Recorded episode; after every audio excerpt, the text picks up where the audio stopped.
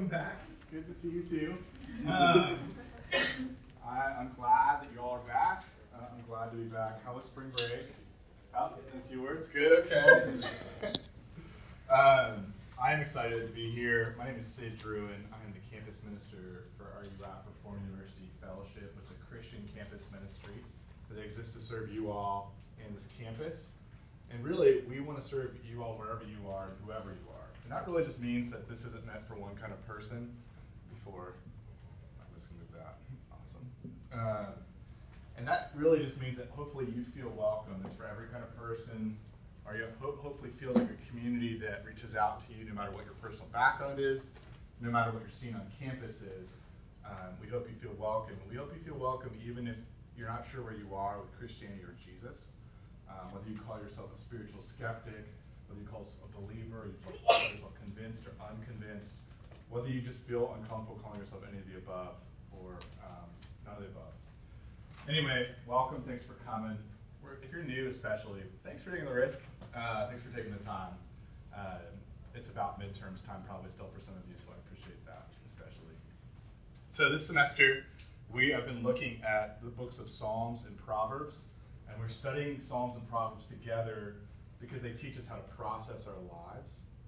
And so we've been um, looking at the ways in which Psalms and Proverbs teach us how to handle our emotions, how to make decisions, how to treat relationships, and how to live more fully, that is, like more humanly and more humanely here and now. And that's what we've been up to, basically.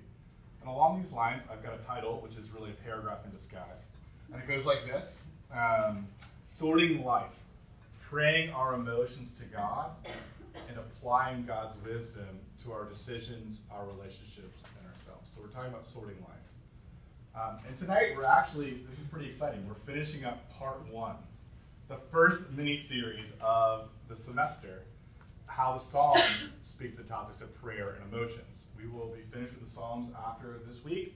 Next week we'll be moving on to Proverbs and we will be looking at how Proverbs help us practice life. And so um, I know some of you are just waiting for that moment, um, but I thought, you know, what what what better to serve you with than this, the topic of sadness um, right before we leave, just some, some nostalgia. Anyway, I really would also just say this again. I think they're in the back still, but we're trying to encourage you to pray and um, really pray your emotions through the Psalms to God. And so we have a handout in the back that's a rough cut, it's a rough draft edition. Uh, just kind of takes some of the Psalms and then some of the emotions and matches them up. So if you want, can use it topically to pray about where you're coming from. And then I kind of the back side, it shows you some ways to pray um, in terms of just maybe changing the Lord or God to you um, and using the Psalm text directly or using some meditation questions on there. So that's just a, a tool. It's free go pick it up. Um, if there's not any more, there'll be another version that's more full, yet simpler somehow. Um, I'm working on it. So give me some time, people. Okay, so that's about it. So tonight, writing our study, Psalms, we're looking at Psalm 77 and how Psalm 77 helps us process and pray through our sadness. And that's what we're going to look at just together. So, but before we look at connecting that emotion of sadness to the Psalms um, and through the Psalms to God, would you pray with me? Father, thank you so much for the opportunity to to gather. Um, people have changed over um, just even the week since we met last. Um, people went all over um, the United States and even the world. Um, I got a haircut. Um, huge changes. Anyway, Father, I'm thankful that you care about us and that you care about uh, the many details of our lives, that you know exactly what we brought in, and you know exactly what we're going to bring out of this. And I pray that you would load us full, that you would us with your goodness, with your truth, that you persuade our hearts, uh, especially on a topic like this, that you love us. Persuade our hearts, O oh Father, that Jesus is more believable, more beautiful.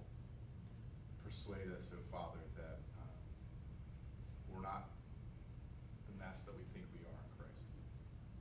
We ask these things no matter where we are with Jesus. We ask them in your name, Jesus. Amen. So I'm going to start out just by confessing something. Isn't that fair and fun? Um, it's not that big of a confession.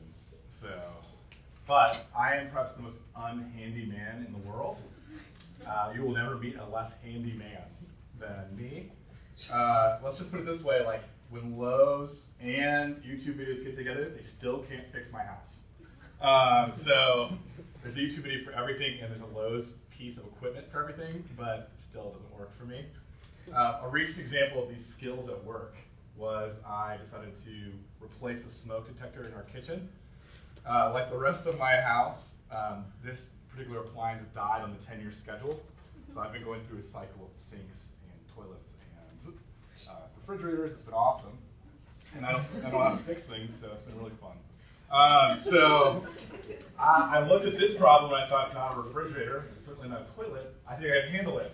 Um, so I took some kids and we drove to Lowe's and I shopped around. I didn't ask for help and just walked the aisles over and over again until I found something. Um, and I found a smoke detector, brand new. Um, and then uh, I let it, you know, you have to let it breathe a little bit, so I let it sit in the brown or the gray plastic bag for several weeks. Because we didn't want to rush things. Um, meanwhile, my family's safety was in jeopardy. Um, heard about it multiple times. And then finally, I mustered up the courage to set up my step ladder. And uh, I took down the old smoke detector and in the meantime, I exposed some live electrical wires in the process. That's not supposed to happen, but I did it. Um, it was awesome. And so then I tried to reconnect the new smoke detector, and I looked up and I grabbed those wires. And I heard the sizzle and pop before I felt the jolt of electricity. Because, yes, I did minorly electri- electrocute myself. I nearly fell backwards off the step ladder, and I felt angry and scared and all at the same time. And so I let the job rest again because again, you don't want to rush things, especially if you've been electrocuted. And I went to the fuse box and I did what most homeowners will do at one point. I just randomly guessed which fuses would all pieces of the house. Brilliant. Um, and so uh, and then I only got shocked one more time uh, as I tried to replace the smoke detector. This is all true. I wish I was making this up. And this time it actually didn't just sizzle and pop and jolt, it actually smoked too, which is awesome. and so finally I grabbed the wires, which were now thoroughly dead because I flipped every switch in the fuse box. Um, and then I screwed the new smoke detector back on and uh, took a breath, made a prayer, and it started beeping, so I think it worked. Okay, so what? Why am I telling you that story? Um, is that humble bragging? I don't know. Uh, borderline. So, like my house, I guess I want to say life doesn't work the way it's supposed to work, and it falls apart. Maybe not in a 10 year cycle, maybe a little quicker than that. Life has like live or hot wires, electrical wires that can sizzle, pop, and jolt and make us hurt. And when this happens, the emotional reaction beneath the fear and the anger is actually sadness. So when you get hurt, you feel sad. But you know what? Sadness can feel actually more painful and more out of control than the jolt of hurt. And so what do we do with that? Most of us try to shut it off. We trip the circuit, we throw the lever in the fuse box of our hearts, and so we shut off the power surge to and from our wounds, back and forth to our hearts. But you know, the hard part is that tripping this fuse doesn't allow any sensitivity to go back and forth. It doesn't allow us to feel good or bad things. Uh, and so we choose by doing that to feel nothing rather than sad. And this makes sense for a short time, right? You got to get through a discussion. Someone said something that was crushing. You're about to cry. You need to, you need to just make it. Okay? Or sometimes it's an exam or a paper that just won't wait. Um, but imagine if, like in my home improvement project, that I guys got so tired or so afraid about the kitchen electricity that I refused to go to the fuse box and reflip on all of the switches, right? Imagine that I didn't put the circuit breakers back into place. Or if I tried to do that, they couldn't lock back into place and there's no electricity. Then if I wanted to cook, what would I do? Okay? I'd have to move the microwave to the bedroom and cook there, okay? Kitchen's out of, out of service. What if I want to use a dishwasher, right? I would have to take the dishes, do them by hand in the kitchen, in the bathroom sink, rather than deal with the potential pain of the kitchen area. And here's my point, and this is the point of like a lot of counselors. I'm not just saying this, it's a, a helpful metaphor. But we kind of popular level confuse sadness and depression. It's a common confusion of sadness and depression. Uh, we confuse that pain that sadness feels, we confuse that deadness that depression feels. But they're really, really different. I know they're both very negative, they both feel like the opposite of happiness and gratitude. But at least one Christian counselor, John Cox, says that sadness is a holy emotion. Believe it or not, sadness is a holy emotion. Sadness is God's gift for pain. And it's on the move and it's going somewhere hopeful. Whereas depression or despair is this actual refusal to feel. It's like an anti emotion almost. It's this swamp like state of feeling blocked or feeling stuck or feeling just plain exhausted with life. And so Psalm 77 actually dares to enter into these kinds of very real pain with honesty and understanding. I think you'll see that as we go through it. But it also challenges us not to cut the power. It challenges us to actually rock in sadness towards God given hope. We're called not to cut the power, but to rock in sadness toward God given hope. Okay, so that is this, basically. Psalm 77 shows us what depression feels like. And if you got your outline, I'm just going right through it. Okay, what depression feels like, verses 1 through 4. How feeling sadness moves us out of depression, verses 1 through 12. There's some overlap there. Okay, and then finally, that, that God is present with us in our darkness, and he feeds us slivers of hope. So God is present with us in our darkness, and he's feeding us slivers of hope. A hope, by the way, that kicks at the darkness until it bleeds daylight. And that's verses 13 through 20. And that was a quote from someone else. So let's begin at the beginning and of Psalm 77 and hear the psalmist Asaph speak honestly and openly about what his, his depression feels like. Okay, verses 1 through 4. We're going to look at what depression feels like in the Psalms. I want, to, I want you to notice that Asaph's both intentionally specific and intentionally general about his depression. Okay? So, for instance, Asaph is describing the smoldering intensity of despair. He's doing it specifically. He says, In the day of my trouble, I seek the Lord. In the night, my hand is stretched out without weary. My soul refuses to be comforted. Verse 2. Asaph's depression is day and night, nonstop, untiring, comfortless. Verses 3 and 4, Aesop tells us, Asaph tells us, when I remember God, I moan. When I meditate, my spirit faints. You, God, hold my eyelids open, and I am so troubled I cannot speak. Again, depression is relentless. Depression is deep seated. It causes moaning, it causes fainting, it can sometimes cause insomnia, and it can prevent speech, even. There's just no words for some pain. But notice that Asaph implicates God in all of this. That's so uncomfortable. Why does he have to do that? Okay? Because it's so true, right? These symptoms, these despairs, God's making him stay awake. That's his, that's his confession. He's saying that the remembrance of God actually makes him moan. Okay? And this reflects reality. Often depression is caused by uh, multiple things, right? So look at this, how general he's being here. So he's being specific about the smoldering intensity how personal it is to him and even to God. But then we can see that he's also being extremely general about the causes of his depression. Okay, we don't exactly know what caused Asaph's depression. He doesn't give us any real hints. The causes are unnamed. They're intentionally general. And again, I'm going to say this, it reflects reality. Often depression is caused by different and competing causes and factors.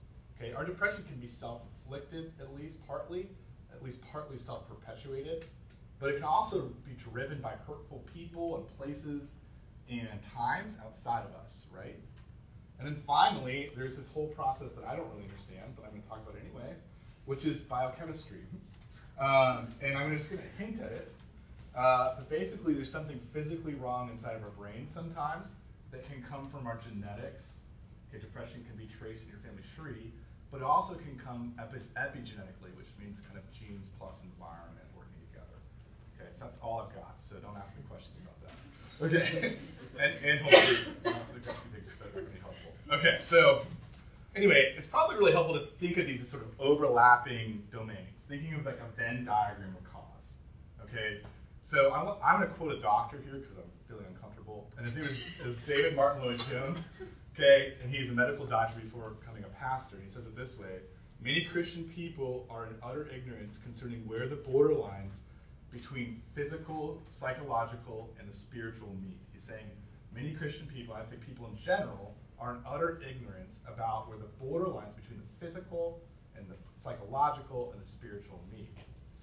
And he basically says a lot of people, because they don't exactly understand where depression happens, they tend to, they tend to emphasize or major in one cause. Okay, so they end up overemphasizing one cause and therefore a treatment over and against the other causes and possible treatments. Does that make sense? So, like, for instance, we can over spiritualize the problem. But at the same time, if verses 3 and 4 are at all right, we can also over prescribe the symptoms without ever getting to the spiritual heart roots of the problem. Does that, are we kind of finding that tension, that balance? But I really don't want you to miss the point, again, I've said this a couple of times, that there's a real fundamental realism to Psalm 77 about the problem. Again, like, like many other parts of the Psalms, Psalm 77 is actually doing a really beautiful thing for us. It's unblushingly, non judgmentally describing what it feels like to be depressed. Depression, which affects nearly 25% of people, I don't know if you knew that statistic, one in four of us, okay, is part of the human condition. So basically, you're, you, you're going to be depressed, you are depressed, or you were depressed or you know someone and love someone and close to you who's depressed. This is part of the air we breathe. That's why we're talking about it, okay? Uh, and so I'm really actually very thankful the scriptures openly and without shame talk about depression. Even when we struggle to talk about it in that exact way in the church, but even at Davidson. And further, Psalm, there's Psalms like Psalm 88. I almost preached on this. You can thank me later. Okay, because it, this tells, Psalm 88 tells us what counselors and doctors confirm that depression can be extremely difficult, it can be hard to treat, and it can stay put for a very long time. In fact, I want to quote the last line of Psalm 88. Because Psalm 77, you're like, oh, that's so cheap. Gets depressed and it gets happy again. We'll talk about that in a minute. But Psalm 88 ends with this line Darkness is my only companion. And in the Hebrew, the word darkness is the very last word. Boom, done kill the lights. That's exactly what, that's the realism of the Psalms. And darkness is really this apt description of, of, of despair. Because many sufferers of depression actually describe it as like a dark filter placed over their? You see, depression both isolates us and it distorts the reality outside of us. So we're isolated from other people and we're distorted from we, reality outside of us appears distorted to us. Um, there's this really helpful article called Depression's Odd Filter. And a counselor, another counselor, Ed Welch, he describes depression's filter and how it distorts what people say to us. So I just he's gonna say I'm gonna say a few things, he's gonna translate them, okay? So he says, someone says to you, I love you. You hear nothing. Well, actually, you do hear something. You hear a little small voice in your brain that says, when they say, I love you, it says, I'm worthless. You're only saying you love me because you think you have to. You say, you look nice today. Push it through the filter of depression, you get, not true, I know I'm ugly. Or you seem to be feeling a little bit better today. This means to the depressed person, oh, you don't want to talk to. God says, I love you. You, if you're feeling depressed here, God loves some people, but he could never actually love me. This is so helpful for us to know. Because many of us are treating people around us who are struggling by shouting things like, I love you. You look nice. You seem better today. At these depressed people, but they just can't hear it. And that frustrates us and that frustrates them. Loving somebody in despair doesn't look like invading their, their suffering with relentless positivity. Okay? But it also doesn't look like avoiding them and their shame filter and their negativity altogether according to like memoirs I've read, friends that I've had who've suffered with depression, and my own personal experiences with despair, I think loving depressed people looks like this. It looks like being present to another person's pain without trying to fix it. Okay? It looks like to stand respectfully at the edge of a person's mystery and their misery. And standing there, you're going to feel useless. You're going to feel powerless. But that's exactly how a depressed person feels. Which is why we don't want to sit with them that way. Because we don't want to feel that way. We don't want to be in a problem we can't fix. But you know what? Sitting with someone in that kind of empathy and that kind of compassion communicates something subtle but really important. It communicates God's presence his hope. And really, God's presence in his hope is what the person struggling with depression must move towards. And God's presence and his hope are at the spiritual root of, of how, how um, sadness moves us out of depression. Point two. Okay, it takes something it takes a hope in something more, in someone more, to be willing to trust in sadness' process because it's painful. And I want you to see it's beautifully laid out for us in the psalm. Asaph is showing you how this hope, this faith is at work. And you see it in verses 1 through 12. At his very most depressed, Asaph is naming how reality feels, and Asaph is doing so by saying these thoughts to someone. He's saying them to the very God who he thinks is so absent. It's so amazing. Think about what he's doing. He's complaining about God not being there to God. Okay? He's saying, he's saying, You've abandoned me. And he's complaining about this despair, this isolation, this distortion. And many people will sit there and say, This is a scene of unbelief. This is faithless Asaph. And I would argue, and many other people would argue, that praying when we don't feel God, but we're not sure He's hearing us, we're not sure He's even there, those moments are faithful moments. It takes faith and a willing when you have a willingness to stay with pain. Okay? It takes faith not to choose to trip the breaker. It takes faith not to choose to override the feeling of desiring God. But verses 5 through 6 tell us Asaph's not merely doing what's normal, as hard as that would be. Asa is actually turning towards the heat of his struggle. Look, at first he directs his thoughts and feelings towards his past personal experience with God. Verse 5 I consider the days of old, the years long ago. He's thinking about happier times, happier songs, happier thoughts. Okay? But then you can see by verse 7, he's totally lost that train of thought. Okay? This attempt to redirect his thoughts and feelings has failed. And it tells us that this prayer from the position of despair actually takes time. It's a process. This is like time lapse photography in the psalm. Okay, this is not like instantaneous. Because then you see him do another later attempt, and he attempts to take his sadness directly this time. He's not just speaking to God or remembering God in his life. Asaph is interrogating God this time. He's asking hot and heavy, very loaded questions. Listen to what he says in verses 7 through 9. Will the Lord spurn or abandon me forever and never again be favorable? Has his steadfast love forever ceased? Are his promises at an end for all time? Has God forgotten to be gracious? Are his promises over for all time? Has he in anger shut up or closed off his compassion? And I really appreciate the fact that these all these questions can be summarized are verse 10. And verse 10, by the way, this translation is it's like there's more written on this than you need to know. But I think ba- basically the preferred translation goes something more like, "This is my grief. The right hand of God has changed. This is my grief. The right hand of God has changed." So it's actually like the crescendo, not a turning point in the psalm of his lament. Okay, of his anger and his sadness. And really, like the psalmist is basically asking God himself, "What difference does God make? If God is for real and He's really powerful, so what? Why don't I feel better?" And perhaps most personally, is God even good? Or will he just leave me isolated and alone? I mean, do we ask these kind of questions when we're feeling really hurt and really wounded? Do we dare ask these questions? Do we dare name the fears and the angers when we're feeling depressed?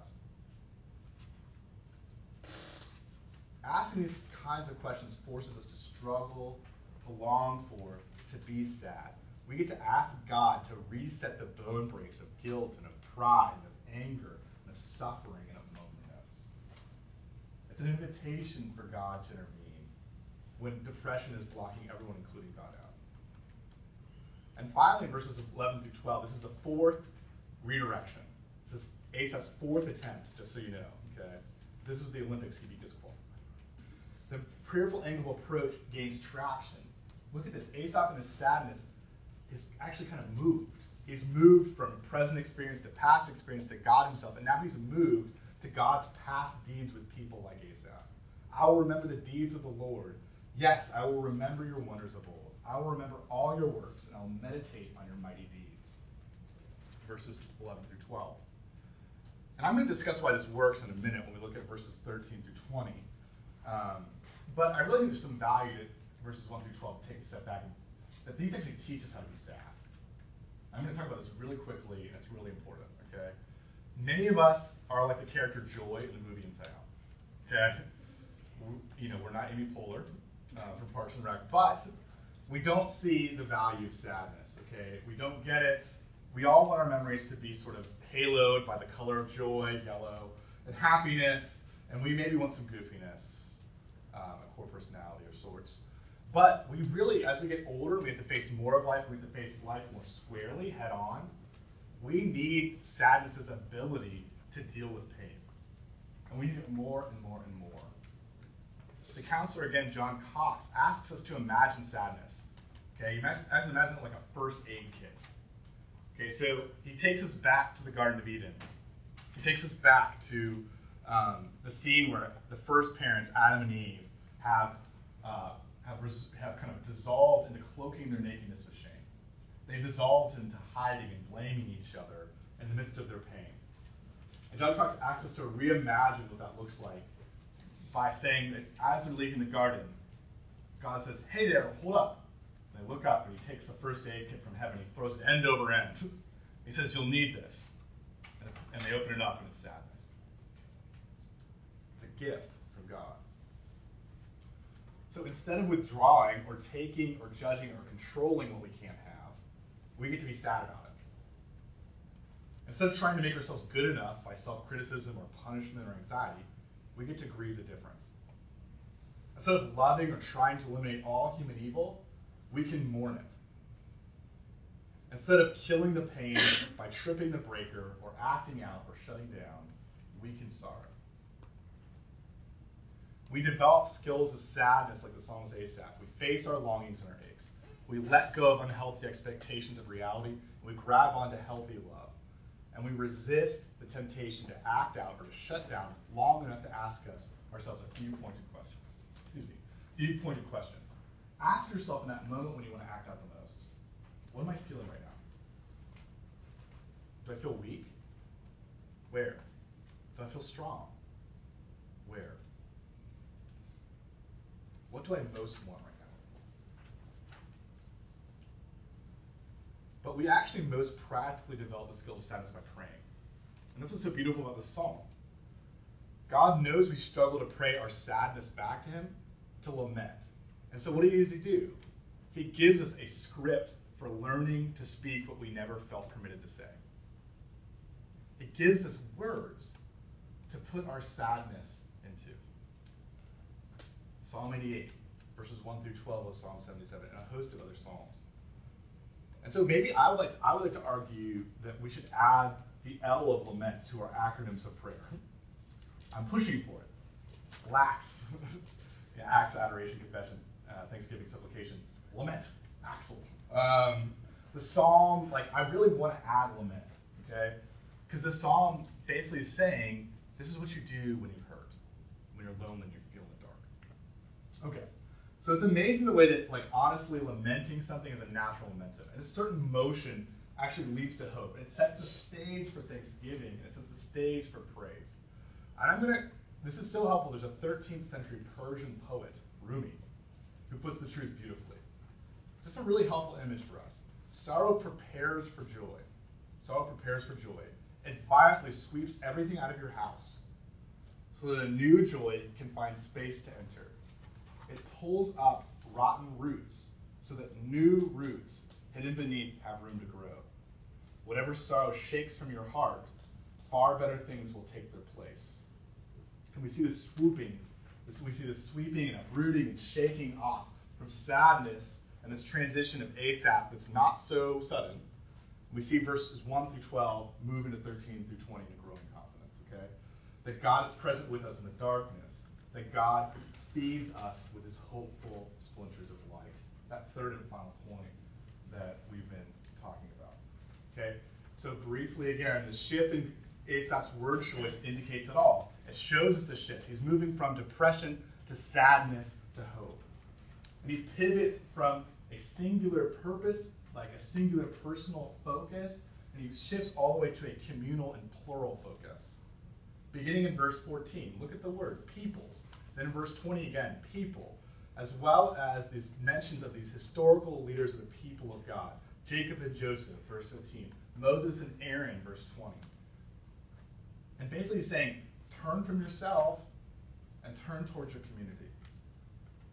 Like depression, sadness needs people to weep with those who are weeping, to listen, to pray, to speak the truth into the situation. And these people ought to be the people of God, the church. I love the way that the blind songwriter uh, Ken Medema put it. If the church is not a place where tears are understood, where do I go to cry? The church is not a place where tears are understood. Where do I go to cry? I would love this to be a place where we can not only talk about uncomfortable subject, but we can talk about it personally. And then also, you see later in the in the psalm, you see Asaph's word choice doesn't just change from singular to plural or personal to communal. It changes from this I pronoun, okay, his last uses in verse 12, to the you pronoun, littered throughout verses 13 through 20. He's shifting his language. In verses 13 through 14, Asaph is starting to, to ask us to consider God's character. Perhaps we don't know always what God is doing. Perhaps his footsteps disappear, as in the words of the psalm. Okay? But we can know who God is. Even when I don't feel God, I can know who God is, that he's holy, he's great, and I know he works wonders. And here's the thing how can I know that God is like this? How? Like Asaph, I look back at history. Right? At Jesus' crucifixion, the language all carries. Okay? his day of trouble. He cried aloud to God in his despair and his abandonment.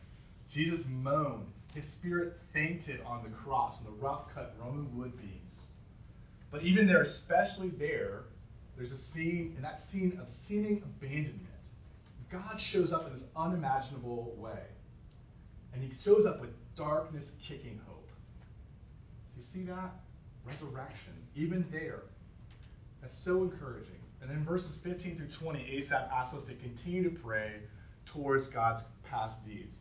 Perhaps we don't know what God is doing, but we know what he did. He literally redeemed his people. That is, he rescued ancient Israel from Egyptian slavery, and he opened up a channel in the middle of the Red Sea, and he led them across on dry land. But how can I know that this God still does things like that, that he still rescues us?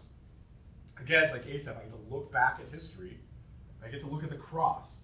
And I think this is so beautiful. Jesus didn't just suffer with us in despair, He doesn't just get it.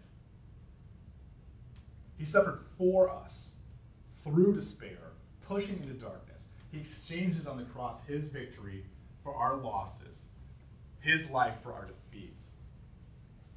And that changes everything. Again, I'm going to quote back. Listen to the way that Ed Welch describes the way that Jesus changes the way that filters distortion of the distortion filter of depression works. So when Jesus says, I love you, and you say, No, not me, I'm not unlovable, I'm not lovable, Jesus can honestly say, But I do love you. Not because you're lovable, but because I love you. And this is what Welch writes. Pause on this one. Jesus loves you because he's love. He loves you because of who he is not because of who you are. If you feel unlovable, and who doesn't, that makes his love for you all the more amazing. We're kind of tracking with this. I'm going to tie together with the story, and I'm done. Okay? Maybe I can tie together the whole who God is, what he's done, and how it changes how we feel That's, that's the goal, okay? And I'm going to make one last confession on the home front. Uh, maybe it's a humble brag, I'm not sure. Um, I feel like I'm getting worse as a parent. Um, but having two six year olds and a single little four year old has some sweet moments too. And so it's going to get bad before it gets better, but I'm going to tell a story. Okay, so recently, my six year old Carol, who's lively to say the least, um, bright blue eyes, uh, straight blonde hair, um, very wild, energetic. Okay, it's getting wild, energetic in the bedroom at bedtime, jumping up and down, doing head, headstands on her bed. That's what she does. She's great at that. And so I had to sort of take her aside and talk with her. And I said, hey, look, Carol, daddy's in charge. I'm really sorry. I have to take away a privilege. You don't get dessert the next time we have dessert. And I put Carol into my bed because I had to get away from her twin brother, William. Okay? And I was tucking Carol in. You could tell that she was pretty discouraged, right? She was upset with herself about how she behaved. She was sort of discouraged, like, about losing dessert. Um, and maybe I could say she was, like, sad and kind of getting angry, and you could feel it in the room. but you know, I was tucking her in. I kind of put her into this, the, put her on the, the, the, pillows and put the blanket around her. And then I was sort of turning to walk to turn off the light and walk out the door. And, and I heard Carol mutter something to herself.